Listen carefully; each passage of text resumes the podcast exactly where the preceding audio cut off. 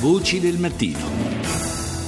Il presidente degli Stati Uniti, che ieri ha incontrato il premier giapponese Shinzo Abe, si è espresso riguardo ai gravi incidenti scoppiati in Maryland, a Baltimore, al termine del funerale di un ragazzo afroamericano morto in seguito alle lesioni subite durante l'arresto. There's no excuse for the kind of violence that we saw yesterday. It is counterproductive.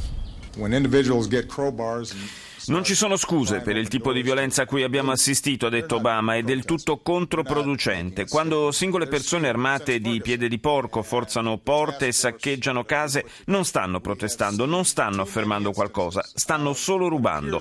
Dopo i fatti di Ferguson, il primo episodio, lo ricorderete, a scatenare un'ondata di contestazioni contro le forze dell'ordine negli Stati Uniti, contro, dopo i fatti di Ferguson, ha detto Obama, abbiamo messo insieme una task force per affrontare la questione del modo discutibile in cui talvolta gli agenti interagiscono con cittadini afroamericani.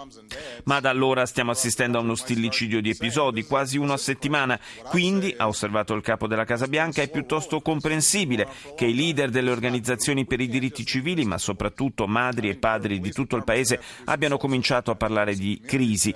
Una crisi strisciante che va avanti da molto tempo. Penso che ci siano dipartimenti di polizia che debbano fare un esame di coscienza e penso che ci siano alcune comunità che debbano fare altrettanto. Siamo collegati ora con il corrispondente RAI da Pechino Claudio Pagliara. Buongiorno. Buongiorno, buongiorno a te e a tutti i radioascoltatori. Noi ci eravamo eh, messi in contatto con te per parlare della visita in Cina del nostro ministro degli esteri, ma insomma c'è la, l'attualità dall'Asia che preme questa notte, eh, notte italiana evidentemente. Eh, sono state eseguite le condanne a morte eh, a carico di nove trafficanti di sostanze stupefacenti in Indonesia, otto sono, erano cittadini stranieri e insomma le, tutti gli appelli alla clemenza arrivati da più parti non sono serviti.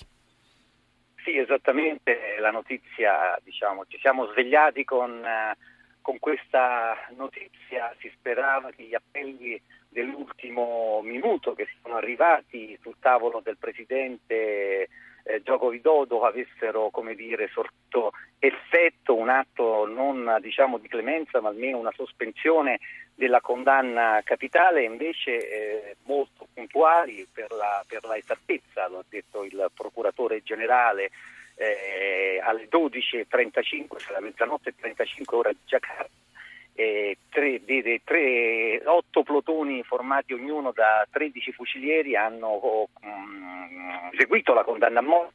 In realtà i condannati a morte eh, sono otto e non nove come eh, era previsto eh, fino a ieri perché all'ultimo momento eh, una eh, condannata a morte filippina ha ottenuto un rinvio della pena perché su di lei pende anche un processo per un complice che ha nelle Filippine, quindi eh, è riuscita in qualche modo a eh, non essere eh, uccisa questa notte. Però parliamo di otto eh, condannati, eh, esecu- otto esecuzioni, eh, sono due australiani, quattro nigeriani, un brasiliano e uno è un cittadino indonesiano.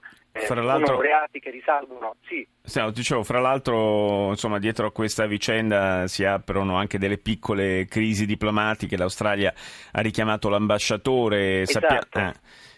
Esatto, la, il primo ministro australiano ha avuto un atteggiamento molto duro, ha detto che si tratta di esecuzioni crudeli e eh, assolutamente non necessarie. Ha ricordato che i due eh, cittadini australiani, due ragazzi, di, due giovani di 30 anni, avevano, sono stati già eh, in carcere 10 anni, nel carcere di massima sicurezza e durante questi 10 anni avevano seguito con uh, soddisfazione anche delle autorità carcerarie un programma di riabilitazione Dunque eh, Albot, il premier australiano, ha voluto sottolineare questo dato di un'esecuzione crudele e non necessaria per eh, annunciare che eh, ha richiamato eh, l'ambasciatore australiano a Giacarta. Del resto la stessa cosa aveva fatto già eh, il Brasile perché il Brasile ha avuto ieri un suo cittadino eh, eh, condannato a morte, sì. ma eh, questo è il secondo dell'anno e in occasione della prima esecuzione anche il Brasile aveva richiamato